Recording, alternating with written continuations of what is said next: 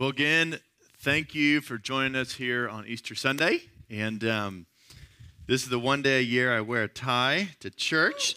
so um, we may make it a tradition at some point where it happens every week, but for now it's once a year. So um, just so thankful for Jesus and thankful that you're here. And just loved as we were ending worship, just saying those words Jesus, Jesus, Jesus that's the only name I'm aware of on planet Earth that sends shockwaves into the human soul. Uh, Jesus is the only name I'm aware of that actually can raise someone from the dead. Jesus is the only name that makes kings and rulers tremble and bow. Jesus is the only name that can turn someone from darkness into light. It's the only name that can call forth someone out of the tomb out of the grave. Jesus is the only name that has the power to overcome the dark things in this world. Jesus, today we celebrate the risen Jesus because he actually has authority and power and victory not only over the spiritual world, but also over the physical. And the name of Jesus is the only one that can heal the broken leg miraculously, that can take away the headache and make the blind see. Jesus. If you don't get anything else today, if you tune me out right now, I won't be offended, but I want you to walk out with Jesus. Jesus is it. I don't know where you're coming from. I don't know how long you've been part of this church. You've been part of church your whole life. If you turned your heart over to, to Christ last week, or if you're coming this morning because someone invited you and said there's candy, I don't really know why you're here. But if you're here, I want you to know that Jesus loves you. He has a plan for your life, and He's committed to you knowing that. And we're committed to you, uh, to walking through life with you if you want to be part of this family. So, again, just so grateful that you're here. And, you know, the, the Easter story, this past week we call Holy Week. And it's because it's the events of this last week when we celebrated on the church calendar, or the events 2,000 years ago that led us to actually having a church, that it led us to actually being believers and Christians. This is what led to a movement that spread across the four corners of the earth. And it culminated that Thursday night. Jesus had his Last Supper. He was having a meal, celebrating the Passover uh, meal with his disciples, and he was there with his closest friends. And in the midst of those friends, there was a man named Judas who was one of the disciples, but he had chosen to betray Jesus. Had gone previously to the chief priests and others who wanted Jesus dead, who wanted him arrested, and gone and made a deal with them for 30 pieces of silver and said, Hey, I'll turn him over to you. Well, that night, they ended the meal. Jesus took his disciples. They went out to a place called the Garden of Gethsemane. He went to pray, knowing what was about to come. He knew within minutes, within moments, he was about to be arrested. So he's there and he's praying, and Judas, and he brings some of the chief priests, uh, uh, soldiers, and the Roman soldiers, and they come and they arrest Jesus. Well, that night, they put Jesus on trial throughout that evening into the wee hours of the morning, six different trials Jesus went on. Most people go through one. He went through six in about 12 hours. See, he was put before Annas, who was the father of the chief priest, and Annas mocked him and scorned him and put him on trial, couldn't find anything wrong with him. Then he sent him over to Caiaphas, his son, who was the chief priest, and Caiaphas lashed out at him, but they couldn't really do anything. They brought false witnesses before him and couldn't find anything guilty on him. Then they put him before the Sanhedrin, which is the religious leaders. Trial number three. Here he goes. He's now there, and they're trying to figure out what's going on, and they can't get to him. So they decide, let's go take him to Pilate. And so they, they take him before Pilate. Pilate meets with them and is kind of taken aback by this guy who's so peaceful and kind. And it's like, why are they angry at you? Then Pilate sends him off to Herod. Herod's kind of a crazy, wacky guy, and he was kind of the governor of the area, and he's weird, and he started mocking Jesus. Actually, sent him out with a purple robe on him to kind of mock him as the king of the Jews. And then went back to Pilate, and finally, here, trial six, Pilate's there, and he's like, Look, you guys want me to arrest this guy to declare him guilty. I can't find anything wrong with him. So I'm going to take a thing of water. I'm going to wash my hands and show all this crowd right now.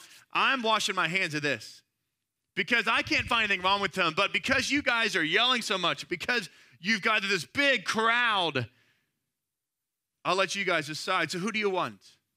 He said, Great, to honor your holiday, Jews, there's Barabbas, the known criminal, the known rioter, the known, the guy who's actually been convicted, convicted guilty.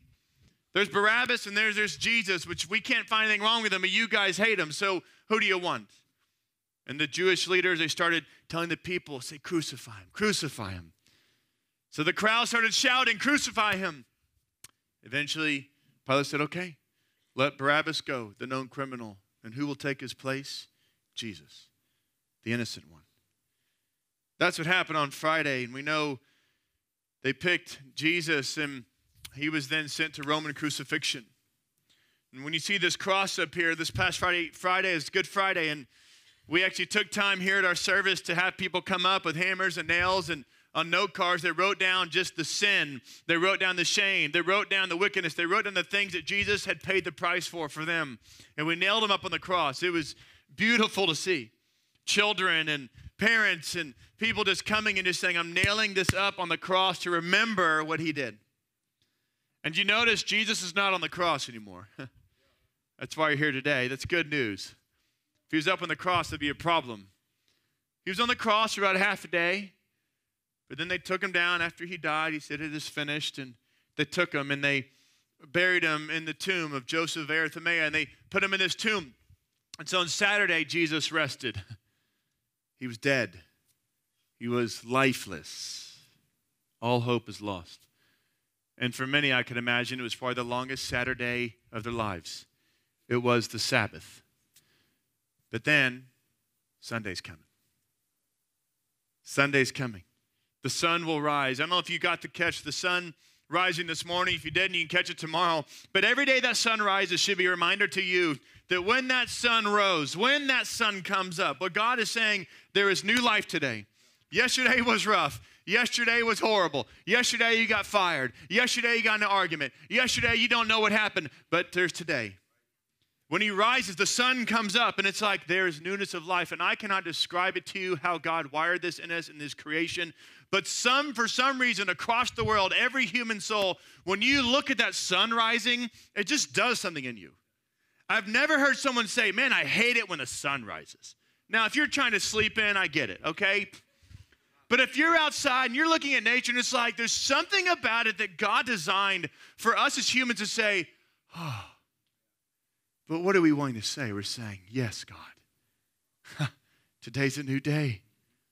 And so what happens is Sunday comes, and we'll pick it up in Luke 24. But on the first day of the week at early dawn, they went to the tomb, taking the spices they had prepared, and they found the stone rolled away from the tomb. But when they went in, they did not find the body of the Lord Jesus. While they were perplexed about this, behold, two men stood by them in dazzling apparel. Those would be angels, so you know. And as they were frightened and bowed their faces to the ground, the men said to them, Why do you seek the living among the dead? He is not here, but has risen. Remember how he told you while he was still in Galilee that the Son of Man must be delivered into the hands of sinful men and be crucified on the third day, rise? And they remembered his words. And returning from the tomb, they told all these things to the eleven and to all the rest. Now it was Mary Magdalene and Joanna and the Mary and the mother of James and the other women with them who told these things to the apostles. But these words seemed to them an idle tale, and they did not believe them. But Peter rose and ran to the tomb. Stooping and looking in, he saw the linen cloths by themselves, and he went home, marveling at what had happened. Today is Easter Sunday, known as Resurrection Sunday, and we celebrate. This is the day we celebrate every Sunday, but particularly today, that Jesus Christ is no longer in the tomb. And what's interesting is in this story, as the women approach the tomb, two angels show up. And again, I love that this story is told in different ways in Matthew, Mark, Luke, and John. And in this passage, says in dazzling apparel. Other passages says two angels were there. And so these men are there, and these women show up expecting to find the stone rolled and expecting to see Jesus still in there. And the angels say, Why do you seek the living among the dead? Why do you seek the living among the dead? I think the angels were trying to get them to shift, to pivot, to go from what they were experiencing to what they've known to what's new, to go from an old way of thinking to the new way, to shift from, yeah, this is the way things were done, but I'm letting you know there's something new happening. So I want us to look at a few things that I believe that you could take from this, this question of why do you seek the living among the dead? The first one is this He's trying to pivot them from death to life. They came in expecting death, but what they got was life. Because the angel said, He's not dead, He is alive. You thought you'd find him in the tomb, but you thought wrong. You see, the resurrection means not that you have uh, that that you have this slow death in life. You know, a lot of people are born, you live for 60, 80, 100 years. You want to go above 100? Awesome. I bless you. People can live life, but it's actually a long, slow death because there's no hope at the end. Their only hope is just trying to grab as much as they can, experience as much as they can, enjoy as much as they can until it's all gone, until it's all spent, until it's all used up. But you see, from death to life means the resurrected life means you live to live. You live to live. Now, all of a sudden, now your mindset shifts. The angels are saying to them and to us, You live to live. It's kind of like in marriage. The pinnacle of your marriage should not be the wedding day. Now, it may be the biggest party you've ever thrown. That's fair. All right? It's probably the only time in your life you can have all your friends and all your family gather together to celebrate, to eat and hang out and dance and do whatever. That's probably true. But that should be the beginning. Right? Like your wedding day is like your salvation day. It's like, I am saved. I am redeemed. I've made a covenant with him. He forgives me. He's put it on the cross. It is, it is just like next Sunday getting baptized. It is newness of life coming forward. That is what that is. Therefore, your wedding day should be the beginning, but not the end. It's beginning, and then it just gets better and better and better. I love uh, Jamie Miller. He's uh, a pastor for an Antioch church up in Fort Worth. Antioch, Fort Worth. He's actually serves on our board of advisors. And every time Jamie comes to speak in our discipleship school, he always does one of these. He's like, you know, I've been married for so many years, and it just keeps getting better and better and better. He's just, he's, he's always thinking about his marriage. You talk to Jamie for 10 minutes, he's telling you about his wife. He's just, he's like really in love with her. I mean, like really, really. Like you can, you can talk about sports, and somehow he'll find a way to talk about Kim, you know? It's like, you know, we were talking about football. How'd you go from football to Kim? What, what's happening? He loves his wife, and he loves her more now than he did 10 years ago. Because he's, his capacity's grown, his understanding, he's increased, his love, his knowledge. That's what it is with Jesus. What you know at the day of salvation should be the littlest you ever know. And then the fun adventure is you get to know him on this earth, as limited as that is, and then guess what? In heaven, you're just hanging out. And it's like, whoa, it's all here now. So, like, the fun adventure game part is now. Like, this is the adventure. In heaven, I, I mean, the outcome's all good. So, I don't know what the adventure is going to be. It's just going to be glorious, you know? But the adventure is now. We move from death to life. That question, why do you see the living among the dead, I believe, was trying to pivot them from the cross to resurrection. You know, if we get stuck on the cross and don't move to the resurrection, then our faith feels stuck on tragedy without the triumph. Your faith can get stuck on the tragedy of the death of Jesus. Now, without the death of Christ, there's no need for him to raise from the dead. See, the gospel is not just the resurrection, it's the death and resurrection. It's both and. But this one comes first, but we don't dwell on this one. This is the one that actually pulls us into yes, I'm a sinner. Yes, I need saving. Yes, Jesus died, and that was a horrific day on Friday. But man, Sunday trumps Friday. Sunday trumps Friday. It has to. Like the triumph has to trump the trauma, it has to be the place of victory. It's kind of like in baptisms, right? So next week we are going to dunk people in a horse trough. It's a really nice one. We've designed it to where it looks very cool. Um, but people are going to go under. And, and what is it we say to them, right? When we baptize someone, we say, buried with him in baptism, raised to walk in oldness of life. No, I got you. Some of y'all are like, does it say that? No, that's not what it says in the Bible. Buried with him in baptism, raised to walk in newness of life. Newness of life. Not oldness, not the old. Man, so glad you got baptized. Just keep doing what you were doing. uh-uh uh So glad you're baptized. Now you're new. You're washed inside and out. It is all changing now, buddy. And that's when people come out, there's a smile, there's a joy, because they're like, I know what was in my past. I know what I just buried. And I'm coming up and I'm alive and I am the risen Peter. I'm the risen Jenny. I'm the risen John because I'm risen with him. You're alive. It's meant to move us from the cross to the resurrection so we can live a victorious life. That question, why do you seek the living among the dead, is to shift us from forgetting to remembering. Forgetting to remembering. You know, um, the angels say to those women in verse 6 and 7 Remember how he told you while he was still in Galilee that the Son of Man must be delivered into the hands of sinful men and be crucified and on the third day rise?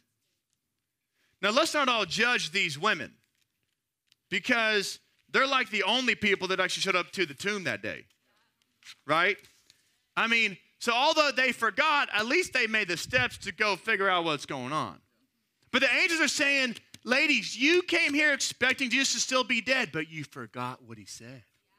He just said a few days ago in Galilee, I'm going to be handed over to sinful people. I'm going to be crucified. And on the third day, I'm coming back. Now, that's a tough statement to swallow because at that point, there wasn't a lot of people being resurrected back to life. I think Lazarus, you know, that was that was a, that was there, but like other than that, it was it wasn't like every day, you know. But the angels reminding them. And church, for us, we got to be people that are reminded of who God is and what He's already done. Right? How do we know that? The Word of God has to be our anchor. It has to be the thing we go back to. It has to be. Just yesterday, we're celebrating Easter with, with, uh, with, with our family, and Ashley's parents are with them, and we're sitting down. We have the kids. We say, we say to, to, uh, to, to, my kid's grandpa, we say, hey, Dita, I want you to tell us some stories just from childhood. Just tell us some stories.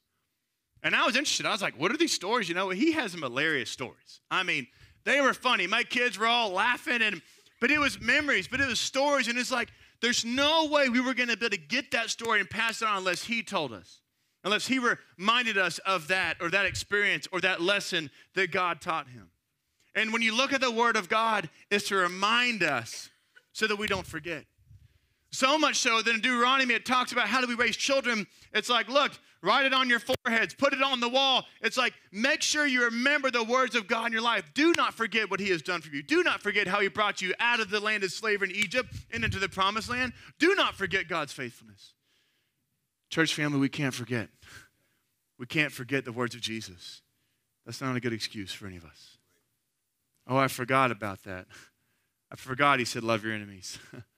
Oh, I forgot he said to forgive. Oh, I forgot that he said confess. I forgot about serving. I for... He's told us. The problem is we've got so many other voices coming in our lives that it just gets kind of muddled, you know? I'm there with you. But he's encouraging us this Easter Sunday to say, don't forget. Don't forget what I've already told you. The fourth thing I believe the angels were trying to say to them was to shift them from law to grace.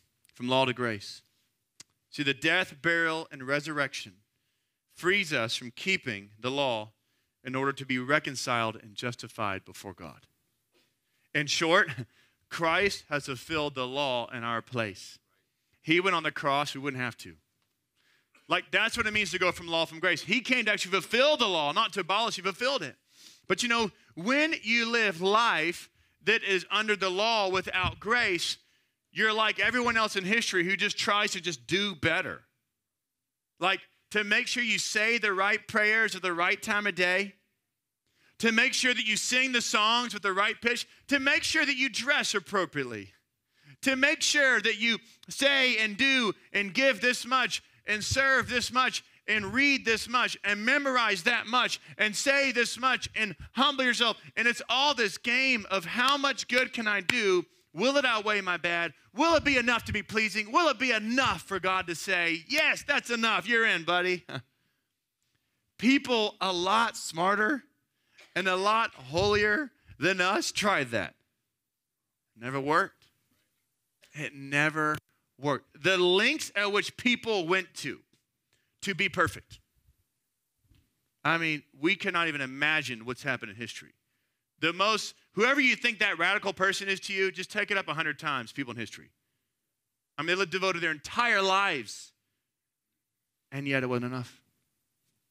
And God sent his son and said, Jesus, you're going to take it because they can't do it.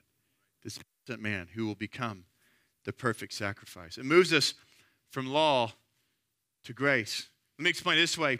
You know, um, if if you live under grace, it's kind of like being a three-year-old. Remember when you were three, okay, and uh, and you had a piece of candy and someone took it away from you, like you gathered too much, you know, on Christmas or Easter time, and then your parents are like, "We're not going to have that," and you're like, right? You just get all red, and you kind of you dig your heels in, and you like look up, and you're making sure they see you, and your anger face, you know, and you keep looking, right? You know what that is. Some of you have some of these children. I'm not saying we do it all, but but we've heard of these children. And so they're just like, you know? And um, it's like, that's like us as adults trying to live under the law. It's just like, ah, I just can't control my, just, I just want the candy. It's just frustrating, you know? And, but when you have grace, guess what? It's like, wait, I have the Holy Spirit, patience, love, self control. Like, wouldn't you love to see a YouTube video of like 53 year olds and they're all given candy and asked to give it back and they're like, sure. You'd be like, sign my kid up for that program. It's like, that's the program. What church is that? You know, like, we want to go there. I'm telling you, that is meant to be the life of a believer. Where the world looks at it and it's so strange, it's like so unearthly that you could be so at peace even though you just got fired. What is wrong with you? Why aren't you screaming like the rest of us? Because it's going to be okay. This earth is not my final home. Yeah, it's tough, but others have had it tougher and they're in heaven, and I don't want to be the chump that's out. I want to, hey, look, that was hard. I endured it too, and I'm here in heaven. Like, their hope is not now. It's not gathering as much as I can just to satisfy all the needs, desires I have, and then I just die and I go live in the ground. I mean, or I go die in the ground and. That's not it. It's like there is an eternal home, a place, a place of hope. That's the grace. And the great thing about the grace is it actually empowers us to really love and obey Jesus fully. Right? I mean, how can you, he says, if you love me, you obey my commands. How can you do that? Like, you can't write enough sticky notes on the mirror about what to remember to do, when to do it, so you're perfect. But the grace of God is this thing that comes upon us and empowers us to actually do what he said. That's what the grace is. That's why the grace takes your faith up. It takes your obedience up, not down. The angels are saying, ladies, you're meant to go to a new level you've never experienced before. The last thing I want to share is meant to take us from sorrow to joy. From sorrow to joy. The women came grieving, obviously. They came with spices to put on his body and kind of say a final goodbye. But then they were surprised. He wasn't there. And I love it. First Peter 1 says, Blessed be the God and Father of our Lord Jesus Christ, according to his great mercy. He has caused us to be born again to a living hope through the resurrection of Jesus Christ from the dead, to an inheritance that is imperishable, undefiled, and unfading, kept in heaven for you. Isn't that good? Like, that's what the death and resurrection is to give you an imperishable, unfading eternity with Him. But we know sometimes we have a hard time believing the story. Sometimes you've told a friend a testimony and they're like, dude, that didn't happen. There's no way. I mean, I believe in miracles, but that's like uber miracle. I don't know about that one, right? You know, the women were there at the tomb. Angels spoke to them, but that wasn't enough. And then Jesus shows up and like, whoa, and then they're like, they run back to the crew a couple miles away, by the way. So I don't know if they were speed walking or jogging. I don't know what they were doing. But they had to go a couple miles to the tomb and then back to the house. They show back up and they tell everybody, guys, do you know what just happened? To this room full of the disciples, these are the people who walked with Jesus for three and a half years, plus others, they come back. So what would you do if at least four, we know there's at least four, maybe five women came back saying, Do you know what just happened? Wouldn't you be like, Let's go? Probably not. We'd probably be like a lot of the guys stuck in the house. Now, a few of us would get up and run. There's a few Peters and Johns in here. There was like, I'm going to go check it out for myself. But everybody else, this is what it says in Luke 24 11. But these words seemed to them an idle tale, and they did not believe them. Oh, talk about like a crushing moment. Have any of us not believed the words? If you're not raising your hand, you're lying. You'll never not believe God. I'll provide for you. I'll take care of it. You can trust me. Just do this and it's going to be okay. All of us have been guilty of hearing this story, reading the words of life from Jesus, and then not believing it. And here these women came and they said, This is what happened. And only Peter and John, the ones we know, got up. But you know, it's okay. Sometimes people will believe instantly, and sometimes they'll hesitate, questions, more things you need to have sorted out. But you know, it's our job to bring the message, it's His job to reveal Himself. Our job is to bring the message. It's Jesus' job to reveal Himself. And we know He does because just a few hours later, what happens? Jesus shows up in that room to that whole group that didn't believe and said, Surprise. And Thomas and the rest are like, This is still unbelievable. Touch me. Come on. This is me. Remember, we share the message. Don't get hung up on what people believe or don't. Just keep sharing the message and pray for them and trust that Jesus will reveal himself to them in his timing. Last thing I want to share is, you know, that later that day. That's a wild Sunday, by the way. I mean, this is a long day. There's a lot of stuff going on. A couple of these guys were in the house who heard the women share about the story, didn't believe. They're now walking together to this village called Emmaus, on the road to Emmaus, and they're walking and talking hey man, so what do you think about this story? I don't know. What you think about it? I, I mean, it's kind of crazy, but I don't know. I'm still not believing. It's kind of questionable, and they were pretty emotional about it, so I'm not really sure. I don't know what they were saying. But these two guys were not fully believing. And then what happens? Jesus like sneaks up. I don't know if he's like hiding in the ditch and it's like, I'm gonna get the, I don't know what happened. He shows up and he's probably wearing a hoodie or something because they don't recognize him. He's like, hey guys, can I walk with you? They're like, sure, stranger. So now they're walking on this road to Emmaus. He's over here in their conversation. Oh man, what a what a great moment. Just if we get a video of this moment, it's like Jesus, risen Lord, glowing, you know, it's just fire, just like, and then these guys just like, oh, who's this guy? You know, I mean, I can't even imagine the moment, but he's there walking with them. He's listening, being gracious as Jesus is. But then he has the right to interrupt, just so you know. Husbands and wives, you can't interrupt each other, but he can certainly interrupt you. And he interrupts them right? As they're walking, and he says in Luke 24, 25, O foolish ones, and slow of heart to believe all that the prophets have spoken. Now, at this point, they still don't know it's Jesus. They just felt like this brother from nowhere just called them out. And so then it says he stayed with them, had a meal with them, and as he was breaking bread, taking communion, it says their eyes were opened. In that moment, when he literally took the bread, they were like, oh my gosh, this is Jesus. What a moment. And they said to each other, and then he disappeared. Gone. And they turned to each other. Here's what they said Did not our hearts burn within us while he talked to us on the road? While he opened to us the scriptures? That burning. You see, we share the message, but Jesus reveals himself.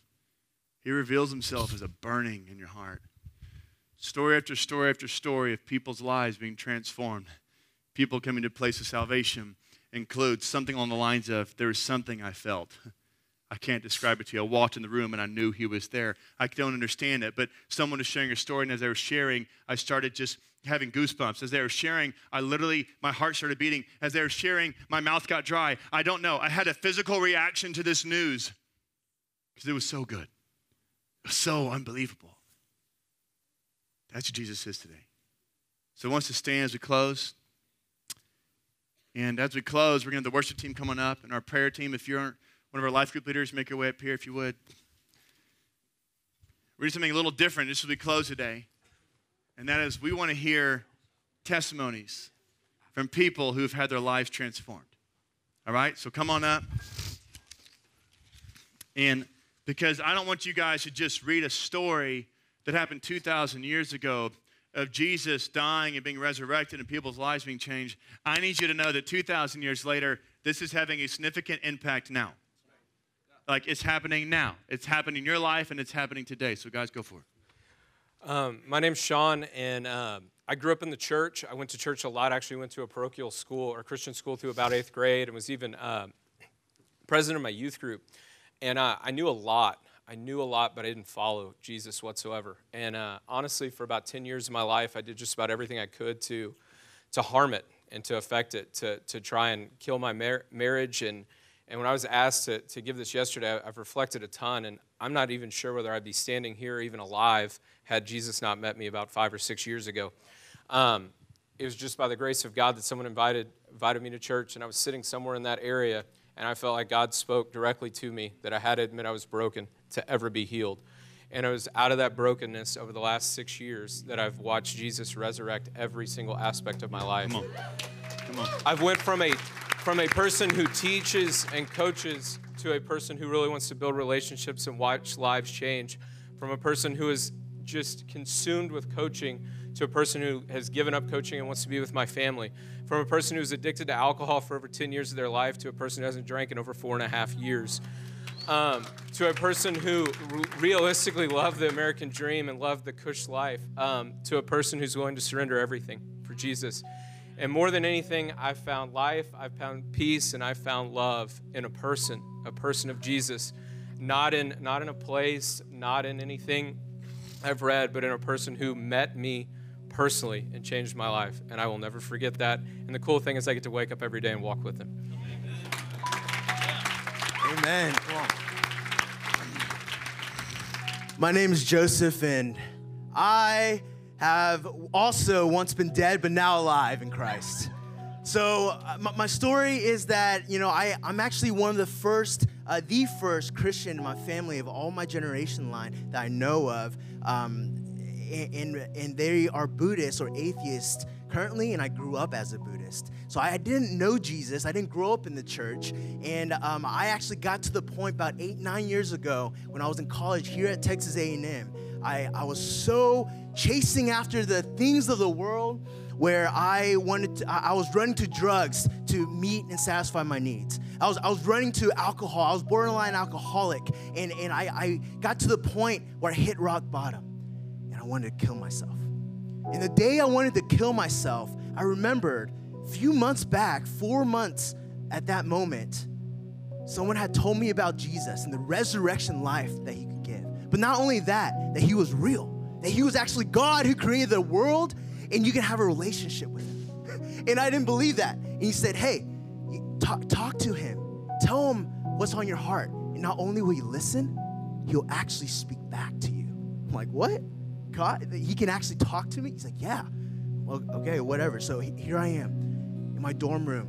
The day I was about to kill myself, I said, God, I don't even know if you're real. What, I don't know what's going on. I just started talking to him. You know, I, I, I was at my last straw, and all of a sudden, I heard another voice that wasn't my own. It, it, it was the wildest thing. My own voice was going this way, and then all of a sudden, hello? And, it, and I had an hour long conversation with God that day and, and, and I never felt so much peace and joy ever in my life. And, and I couldn't fake this, guys. This was real. I was only in my own dorm room, and all I did was have a conversation with God. And, and, and I gave my life to Jesus that day, knowing that I never heard Buddha speak back to me, never heard uh, a Hindu God speak to me, I've never heard Muhammad speak back to me, yet I've tried. And, and, then all of a sudden, I said, Wow, Jesus, you are my God. You are the Lord. And He set me free that day from death to life and from resurrection. I, am not addicted to those things anymore. I'm more alive than ever. And guess, guys, guess what? I still hear the voice of God today. It's still the same voice I heard eight, nine years ago. And, and from death to life, I'm here to testify that God is real and I am resurrected. And it's not because of me, but because of Him. So, hallelujah, he is alive and he is risen today. Amen.